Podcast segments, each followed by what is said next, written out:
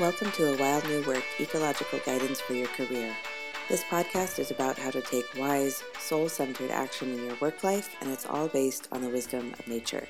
I'm your host, Megan Leatherman. Hi, friends. Thank you so much for being with me here today. Um, I'm excited to pivot a little bit and talk about organizational stuff. This uh, podcast is usually more focused on you as the individual and how you're taking good care in your career and how that relates to the rhythms and cycles of nature. But I know that many of you are managers and, you know, quote, people operations or HR professionals who care about taking a more eco friendly and humane approach to your work. And um, so I'm excited to support you in that way. And it's something that I care a lot about and um, have a background in. So it made sense to just do this and have fun with it this month. So I'll be sharing that with you. I'll also be talking about where we are kind of in this season the height of autumn um, and as we approach the end of the year and uh, some of the things that can come can sort of come up in that in that regard so lots to cover today and i'm excited to be here with you I have just two announcements today. I have a couple of free things coming up actually for you and your employees. Um, the first is a free webinar on November 13th called How to Prepare Your Career for the Winter Season. And this will be a sort of high level overview of what the winter offers us in terms of our careers and our personal growth and care, um, and how we can begin to prepare and make room for that. You know, many of our animal friends ac- across the planet know that winter is coming and they're preparing for it, whether that's stocking up on food, just eating more as they prepare for hibernation, migrating to different breeding grounds.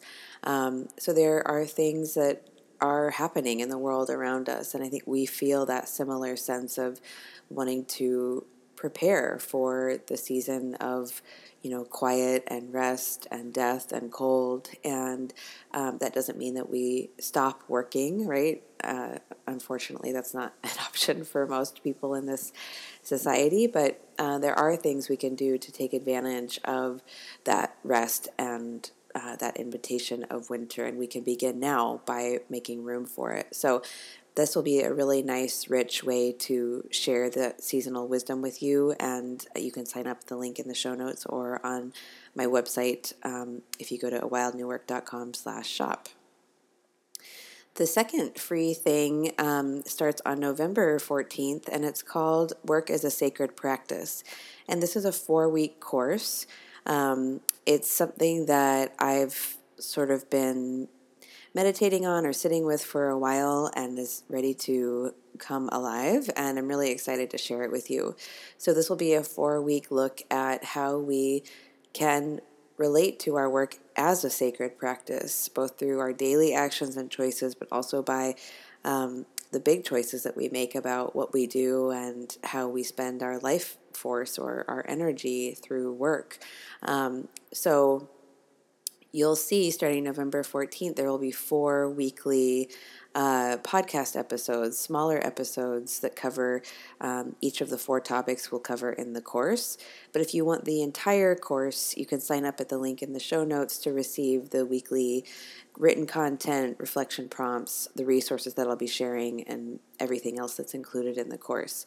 So I encourage you to do that if you are feeling a little just weary or burnt out or wanting to infuse more of yourself or more of your spiritual side into the work, um, I can't tell you how nourishing that has been for me. It's it's for me it's really been the key to the work that I do, and so I'm really excited to share some of my uh, insights on this topic and support you in relating to your work in a fresh way. So again, you can sign up for that. And if you are listening to this after November 14th, you can still sign up and, um, and get the emails. They just won't be live. So that's what I have for you. Um, why don't we go ahead and do our opening invocation? So, wherever you are, go ahead and settle in. Get comfortable in your seat. See if you can make your body a little heavier than it was. And just take a second to notice how you're breathing. You don't have to change it or do it differently. Just notice where the breath is coming in, how deep it's going before it goes out. May this episode and each of us that are listening to it be blessed and emboldened to do the work we're meant to do on this planet. May our work honor our ancestors, known and unknown, and may it be in harmony with all creatures we share this earth with. I express gratitude for all of the technologies and gifts that have made this possible, and I'm grateful to the Chinook people, who are the original stewards of the land that I'm on. And of course, I am grateful to this earth, which continues to support us and provide for all of our needs. All right. Well, here we are. We're deep into autumn now. It's been autumn officially since September 23rd. Um, and it feels, to me, it feels like winter is fast approaching. Um, some of the trees around Portland are already almost bare. There's been frost here in the mornings. Uh, it it's feeling like we're almost there, even though it's you know still technically autumn and will be until late December. And it feels important to acknowledge what a privilege it is to be observing and enjoying these seasonal shifts. You know, I, I don't think they were, I don't think they are as stable as they once were, uh, but they really are a treasure that need to be preserved. You know, it's such a gift that we have this transitional season between summer and winter where the trees change color and the leaves drop, you know, slowly, not all at once. And we have this time of kind of in between that is so rich and it's something special and that we shouldn't, that I don't want to take for granted. So there's this tension I think in this season and this transition between wanting to slow down and feeling that in our bodies, you know, wanting to cook more, be inside more, uh, maybe do less, go to bed earlier. That's happening and that's real, and I encourage you to trust your body if that's how it's feeling. And then we also get this kind of buzz or extra energy from the holiday season here in the US. You know, people, um, you know, many people celebrate Thanksgiving here, not all, um, but some, many. And then we have the, you know, Hanukkah, Christmas, sort of end of year holidays. And not only that, but the pressure to complete or accomplish a lot before the end of the year. And I just want to encourage each of you to be really gentle with that, to honor what feels like it absolutely has to happen before 2020 and let go of whatever can wait. Um, you get to decide which timelines work best for you. And since we're talking about organizational stuff today, I I do think it's kind of weird or uh, inefficient, maybe, that organizations try to do so much in the winter. You know, there's a lot of year end planning or year end budgeting, uh, and then strategic planning into the next year. All of that's happening at the darkest, coldest time of year when the rest of the world is just settling in and really letting their soil regenerate or letting them their bodies regenerate and seeing what comes up you know, when it gets warmer and when it's closer to spring. You know, a more seasonally appropriate organization would really concentrate on how to re energize itself in the winter, how to conserve resources, and how to sort of allow that transformation or refreshment to come naturally. And then do the big picture planning or the big changes as it gets closer to the spring.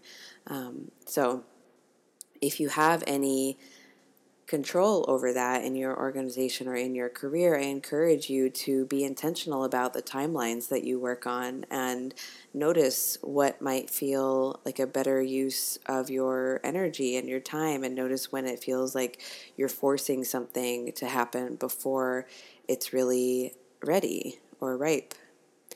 So the winter doesn't mean that we stop doing the work we need to do. And even though it's autumn and we are transitioning, and the days are getting darker, there still is activity, of course. For some animals, there's a lot of activity, right? Migrating or storing up food for winter or eating a bunch for hibernation. That is a lot of action and energy that gets expended. Um, so we get to just notice where we're feeling drawn to do less and where we're feeling like there's still more that wants to come through this season. And it can really be a time of deep change and exploration, but not often in the ways that we're accustomed to. In Scorpio season, which we're still in until late November, we're really invited to go deep here and reconnect with the navigation system that makes sense to us, right? The sort of inner wisdom that so often gets muddled over by our brains and our ana- analytical parts, uh, also gets overridden by our social expectations or the people that we are around. And you can call it your intuition, your spirit. You can, you know, call it God, goddess, whatever fits for you. But that kind of inner well, that deep sense of what fits for you and what doesn't, it's there to help you stay energized and to replenish you and help you do your best work. So even though we are entering a quieter time of year, that doesn't mean that the change or the transformation stops. This is actually an incredible time of death and rebirth and new life. And I encourage you to embrace that if you're feeling it in your personal life or your experience. And I would be remiss in talking about employee retention without starting by talking about how important it is that you continue to nurture your well, your inner wisdom, your inner navigation system. This is the place where we feel whole and centered, where we can renew. It's really what keeps us going in a good way. It's that sort of intrinsic motivation, that inner drive that compels us to do meaningful work. It's not the, you know, caffeine riddled, pushing, sort of ambitious uh, drive that so many of us are running on most days, right? It's it comes from a deeper place, and I think you can really even feel it in your body.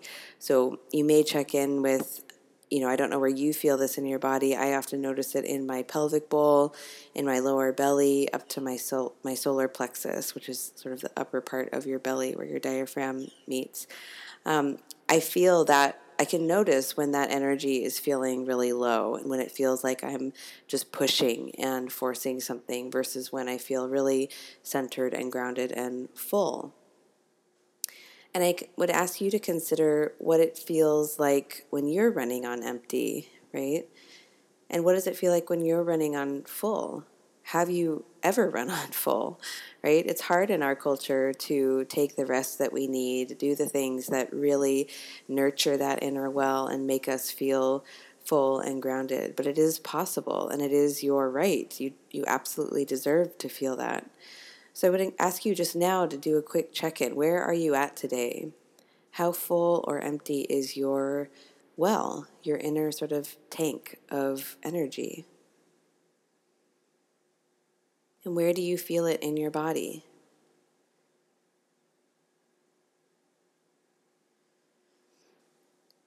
I think there are a few signs that are easy to point out when a manager or a HR people professional are when the, these people are running on empty. It, to me, it shows up as a lot of suspiciousness, um, suspicion of employees. This sense of you know they're just here to get a paycheck and do as little as they can. If they were left to their own devices, they would do nothing. This sense of like all the employees are bad and we have to use carrots and sticks to get them to do anything. I think that comes from a place of really running on empty. Um, I've also seen it show up as just being totally overwhelmed and having good intentions, but really not being able to be present or perform in a way that's helpful uh, because, again, their tank is empty. It can also show up as feeling resentful, you know, hopeless, really being unable to cognitively process or think very clearly or strategically. So, none of this means that someone's doing a bad job or they're not fit to do their work. It just means that this is an opportunity to look very deeply at where their well is and where their tank is and what is the state of it and what do they need in order to regenerate and this is an excellent time of year to be considering that and to take to be taking steps that do nurture us at a deep level because it looks very different when managers and people professionals are running on full they think clearly. They have open minds and open hearts. They can see different possibilities. They're able to think strategically and to find helpful solutions. And I think there's also this orientation toward greater servant leadership, this desire to really support people doing their best work, not because those people need to be kind of whipped into submission, but because you believe in them that they will do great work if given the right environment, and your you know that your role is to help create that right environment. Um, so it's very different when we are doing work from a place of fullness and care. I think there there are millions of ways to fill our wells, and you have to find what works best for you. Some of the things that almost immediately make me feel more full and grounded are time alone, uh, you know, introspecting or reflecting, time in nature, doing purposeful work that has good boundaries and that's not burning me out. Um, feeling that sense of spiritual connection, feeling a sense of community, you know, being in mystery or awe, which you can learn more about in episode 23.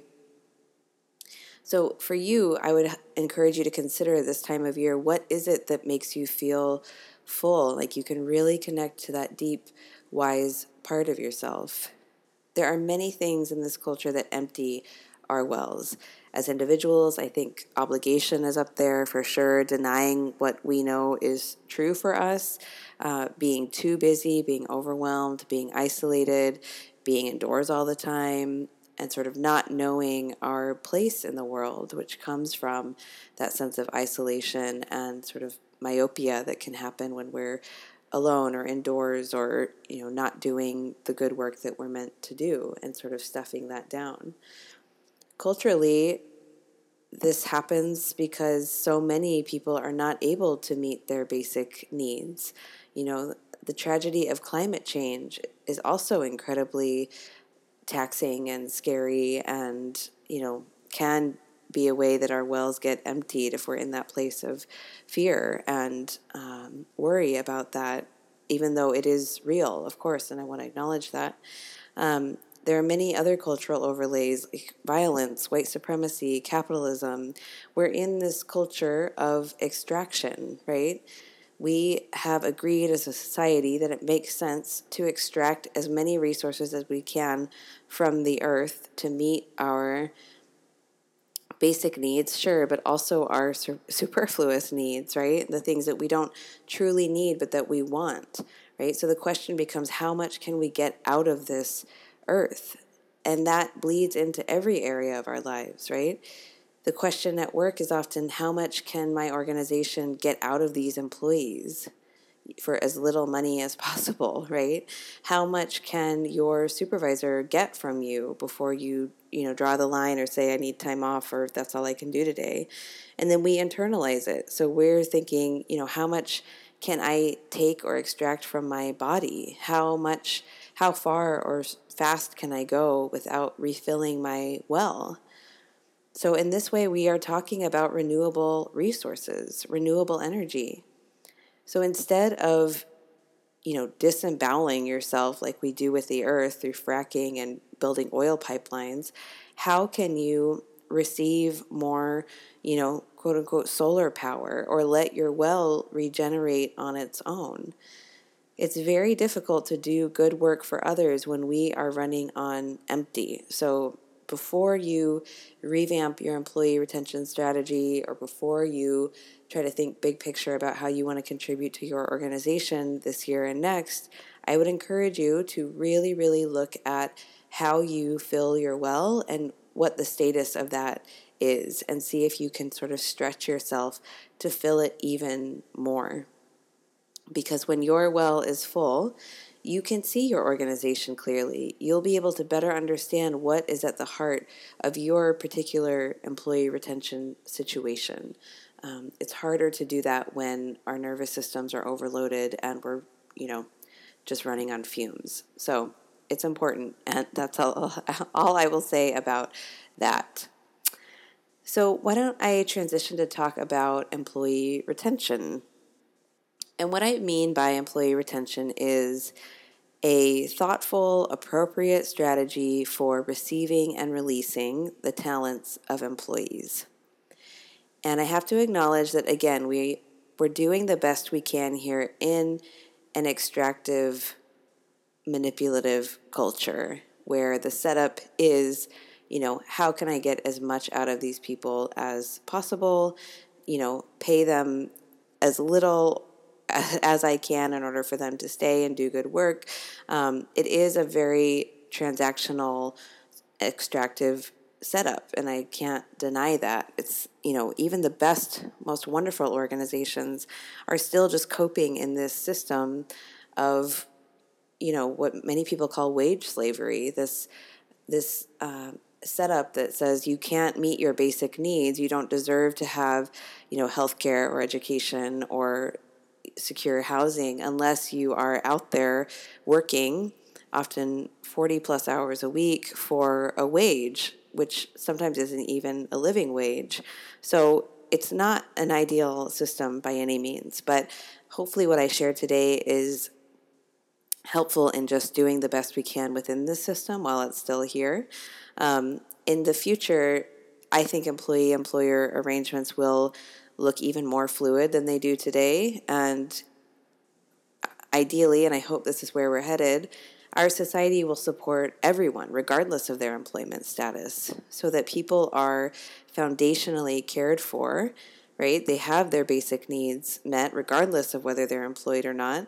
And then they get to decide what kind of work they want to do and when, right? I don't believe that it's ideal that organizations, businesses are responsible for everyone's healthcare, retirement accounts, etc. It really should be a hub of consenting, you know, well taken care of adults where there's activity and community and good work can take place, not this sort of weird parentified abusive relationship where, you know, you can only you only get paid if you're contributing value and if you can't you know then we're not responsible for for you or helping you meet your needs. I believe that all humans all people part of this society deserve to have their basic needs met and then the work becomes you know where can your strengths be most useful and get plugged in. So some organizations are already headed there into this more fluid environment, but we're still missing the social safety net that we need. So, this is where we are. Um, employment is no longer and never really needed to be a permanent arrangement, right? Animals migrate all of the time. Things, you know, animals move through different parts of ecosystems, they move entire ecosystems. There has always been this change and fluidity. And what's different about our lives now is that that's happening on such a rapid at such a rapid pace. So if this area feels particularly difficult for you and your organization, I would encourage you to look at your ex- expectations for retention. You know, do you expect people to stay for 10 years and they're leaving after three and that is feeling really disappointing or frustrating?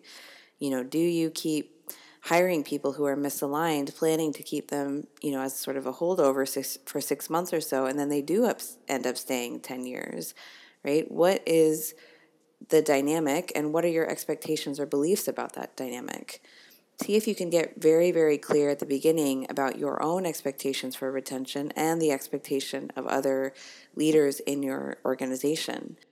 We are moving toward this more fluid, dynamic arrangement. I, I'm sure you know that already and are seeing that already, but many of us are still clinging to this belief that people should stay in a place for a long time if they're happy or if they're well taken care of um, or if they you know don't have enough experience to move elsewhere but the truth is that people are moving more rapidly and that's not necessarily a bad thing. So we just get to decide how to orient to that and how we want to relate to that. So looking at your expectations is primary first and foremost. I think so successful retention looks like a healthy ecosystem. Healthy ecosystems have an appropriate input and output of energy. They have extensive diversity. The healthiest ecosystems are home to thousands of different kinds of organisms, And they also have a very foundational level of well being and flourishing. So, a healthy ecosystem, when it's comprised of all of these components and it's fluid and um, strong enough, becomes extremely resilient in the face of environmental disturbances because no ecosystem is perfect or shielded from environmental you know disasters or changes or migration patterns right? And especially nowadays with climate change and, and the instability that the earth is facing these ecosystems are having to be even more resilient and more adaptable than they really should be because of, you know, human-led climate change. So we have a lot to learn from these systems about how to create healthy organizations that are strong and resilient and able to bounce back after some sort of change or intervention. So, I want to go through each of these components and talk about how they relate to employee retention and um, how you sort of invite in people into the organization, take care of them, and then release them when they're done. So, I'll talk first about the sort of foundational level of flourishing that's required for a healthy ecosystem. And this is really about the soil in an ecosystem. If the soil is toxic or poisoned, hardly anything in that ecosystem will survive. It's just without that healthy soil, it's sort of just impossible. And in Scorpio season and in this mid autumn period, we are invited to look very closely and deeply at things to understand what is really going on beneath the surface in our lives, but also in the businesses and organizations that we are working in. The soil of an organization is its capacity for growth. It's the organization's culture, its heart, if the work your organization is doing is poisoning the earth or contributing harm in some way, and we all contribute harm because in the system it's impossible to be perfect and relate to the earth in a great way, right? But you know, like if if your organization is doing bad things knowingly or intentionally, then there's only so much you can do to make the internal environment healthy because at its root, the work is poisoned. Meaning, if you work for BP or Exxon, you can, you know, sort of cover over the stench of a toxic culture, but at its heart, those organizations are contributing to the death of the planet, right? And no amount of consulting or employee retention strategies are are going to prevent that from seeping into the organizational cultural culture as well. They're completely intertwined. Because if the work an organization is doing is extractive and manipulative or harmful, then that is its nature. That is what it's creating inside as well. So organizations are poisoned by toxic contributions or toxic work. They're also poisoned by toxic people, right, who are unable to self reflect and take care of themselves which doesn't mean that those people are bad, but they may not have a place in that ecosystem because the toxicity they bring can be like a blight or an invasive species that puts too much pressure on others in the ecosystem and triggers everyone's defense mechanisms. So these things have to be managed, cut out, you know, recognized immediately the next time. And if your CEO is the source of the organization's toxicity, um, I encourage you to consider looking for a role elsewhere because there's so many people trying to do good work that are just trapped by leaders who um, are the source of the problem itself. So do what you can, but it's not all up to you either. So, that said, if you trust that the root of the organization, what it's contributing to the world, is healthy, then you can begin to look at the soil around the root, meaning, is there fertile ground for employee and organizational growth? Are people paid fairly? You know, what could you do to increase the pay equity and transparency? Do people know how to access help when they need it? Do people feel fundamentally supported, or does the organization view them as these dispensable resources that they can churn through? That orientation, that belief that employees are dispensable and, you know, this sort of haphazard thing that you can just manage and get rid of, and they're like capital. Um, that is not serving organizations anymore. People can sense that a mile away, um, and the market is such that employees don't want to and don't have to work for places like that. So, um, if you believe that the leaders in your organization are orienting to employees in this way, I encourage you to look at that and look at what's under that and why that might be happening regarding the soil and healthy room for growth, um, people also want to know that they can grow in your organization. And it doesn't have to be a fast track to a top position. It doesn't have to be, you know, a 10 or 30 year plan or career development track, but people want to have opportunities to learn and try new things, right? Which doesn't have to be a huge deal or very expensive. But is there this spaciousness and capacity for the soil to support new growth and new ideas and the skill building of the people who are there. So I would say trust your intuition here. See if you can really get a sense for how things are at the root. Underneath all of the chatter, underneath all of the culture work that you may be doing already, underneath all the day to day buzz, you probably know more than you think about what needs to happen in order to improve retention. I bet you know what the issues are and how you want to begin addressing them. Really trust yourself. And that's much easier to do if you're well, your inner guidance system is full and online and taken care of. So, the second component I want to talk about is diversity. Um, healthy ecosystems, like I said, are incredibly diverse. The health of the ecosystem provides resources for all sorts of life forms, and they all interact with one another, making it stronger. If you follow anything about the palm oil issue, then you know that there are entire rainforests being bulldozed and then replanted with a single crop of palm trees to, you know, produce this palm oil that's in a, a whole bunch of stuff. And that is completely unsustainable, right? These monocrops, these huge swaths of land that have one kind of plant and are super, you know, hyper managed by humans is completely unsustainable, right? It's it's sort of antithetical to the way that life works. Life requires diversity in order to survive. So if your organization's soil is healthy, you have a much better chance at inviting in and fostering diversity, which will make you much more resilient in the face of change. So to do that requires clear roles on your end. So knowing, you know, who does what in the organization. Uh, role confusion is a fast track to employee burnout and frustration. Um, but it also requires an openness to the talents of others that could be put to creative uses that may not be included in an existing job description. This is part of the beauty of having a soil that's rich enough to support new growth and learning um, of the employees, right? A big part of this work is allowing what wants to grow to grow instead of micromanaging the ecosystem, which, as we've seen countless times in the mismanagement of real ecosystems by humans, can be disastrous. Right? We don't want to be so interventionist that we're constantly tweaking and trying to get this machine working right because your organization isn't a machine. It's a living, breathing ecosystem, and that requires different tools.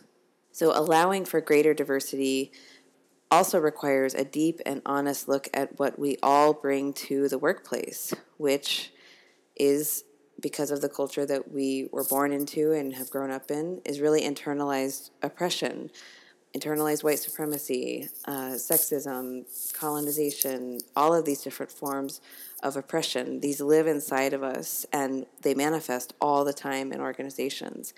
And that's a long road, but there are so many wonderful organizations out there helping workplaces to make greater room for diversity and inclusion, to really help people look at themselves and how this oppression is getting lived out in the workplace and change it. And there's really incredible liberating work happening. And this makes those workplaces much more resilient for the future. The last component I want to talk about is the appropriate inflow and outflow of energy again, in healthy ecosystem, there's balanced inflow of energy from the sun, and then there's outflow of energy, mostly in the form of heat. So plants are the first sort of uh, consumers of the energy and the sunlight. They grow, and then the animals are the secondary consumers who then eat the plants for energy, and so on, and the life cycle continues. For our purposes today, I'll talk about the appropriate inflow and outflow of people.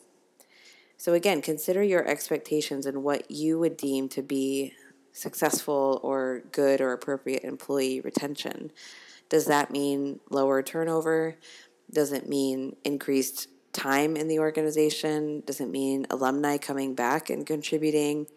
Really, what is your intention here? And it may be different than your leadership team's intention. Um, so, just getting clear about what the expectations are and who wants what to happen. And then consider how healthy your energy input is. Are the right people coming into the organization? When they're there, can they contribute in the way the ecosystem needs them to? Right? I'm sure you know this already, but retention starts at the beginning of the recruiting life cycle because we're looking for alignment where there's mutual gain and reciprocity. This doesn't have to be a completely yucky extractive exercise that won't that's just not what we need in the future of work. It can be a respectful conversation and dialogue about, you know, what do you have to contribute? Here's what we, you know, want to offer in return, you know, out of gratitude and respect, um, and how can we keep this this uh, reciprocal relationship going for as long as it's healthy and useful. And then once people are in your organization, are they receiving and converting energy in the ways that make sense? Are they getting the support they need? Is their role clear while being open enough for their strengths to come through? Your role as a manager or an HR professional is to create a healthy environment for them, not to compel them with sticks and carrots and, you know, desperation or uh, or the threat of punishment. In, in permaculture practice, the farmer or the person tending to the land observes the landscape first for a long time. They make tiny, tiny tweaks until they get the desired results, and then they stop interfering. and your role is the same, right? If you have the right people, you have healthy soil, there's, you know, space for diversity and inclusion, and you're doing the work that you know you need to be doing right now and taking care of yourself then you're doing great. You're already creating a healthy environment where people can succeed. Your role is to create the container, to create the um, sort of the framework for the ecosystem, and then see what wants to grow. Right? You're not responsible for, you know, forcing everyone to do the work that's in their job descriptions. By creating the right environment, that will naturally happen. Finally, you want to take a look at your outflow of energy and this includes why and how people are leaving the organization. And again, leaving isn't bad. It's natural, it's completely healthy under the right circumstances. And your organization may just not be a place where people can grow for long periods of time, and that's okay. So, how can you let go of them in kind, respectful ways and create the possibility that they will come back one day or suggest your organizations to others in their network? You know, a surefire way to create toxic soil in an organization is to try and trap people or make them feel bad for leaving. It just breeds this distrust and desperation. So, especially now in the fall season, consider how you can more gracefully let people go. And that might mean having a frank conversation with someone that you know is on the edge of leaving, or finding a kind but direct way to let go of someone who is bringing a lot of toxic energy to the team. Um, the, the trees and the plants around us have a lot to say about how to gracefully let go. And I encourage you to consider that and think about how your outflow process may want to change or transform this time of year. So, let me just recap real quick what we've talked about. We've talked about healthy ecosystems and how they relate to your organization and employee retention. Healthy ecosystems include a foundational level of well being, so your organization's root and soil is healthy and capable of letting things grow. They include extensive diversity, so your roles are clear, you're open to people bringing new talents, learning new things, and you're addressing the realities of oppression in your structures and processes. Healthy ecosystems also have appropriate inflow and outflow of talents. You are attracting people whose strengths align with your organization's needs right now. You're creating a hospitable environment while they're there, and you're gracefully letting them go when it's time. So, if you care about this, and you must if you've listened this far, then you're doing great. Really, many people are so burnt out and overwhelmed and bought into this sort of toxic workplace culture that's very extractive. And the fact that you you care about this and are thinking about this is wonderful. So start small. You know, little tweaks can have big, big impacts. And if if it were me, if I had an employee retention issue, I would probably start by trying to intuit what's going on, trusting myself, trusting that I have a good sense of what the problems are. And then just starting by removing sources of toxicity. It would it would be like you know, a cleanup process. Like, let's say you have this landscape that's been a little bit, you know, polluted or ha- is struggling in some way. You just begin removing the sources of pollution so that the ecosystem can start to thrive on its own, which it will. You know, it does. But you know where to start. Trust yourself with this. Um, and I'm glad that you are uh, thinking about it and that you're someone who has influence over the experiences of people in their day to day workplaces. It's really powerful and important.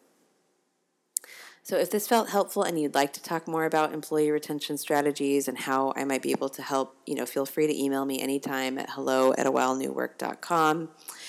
Um, like I said, the next episode on November 14th will be a mini episode for the Work as a Sacred Practice course, which again you can listen to by itself or you can get the entire course by signing up at the link in the show notes.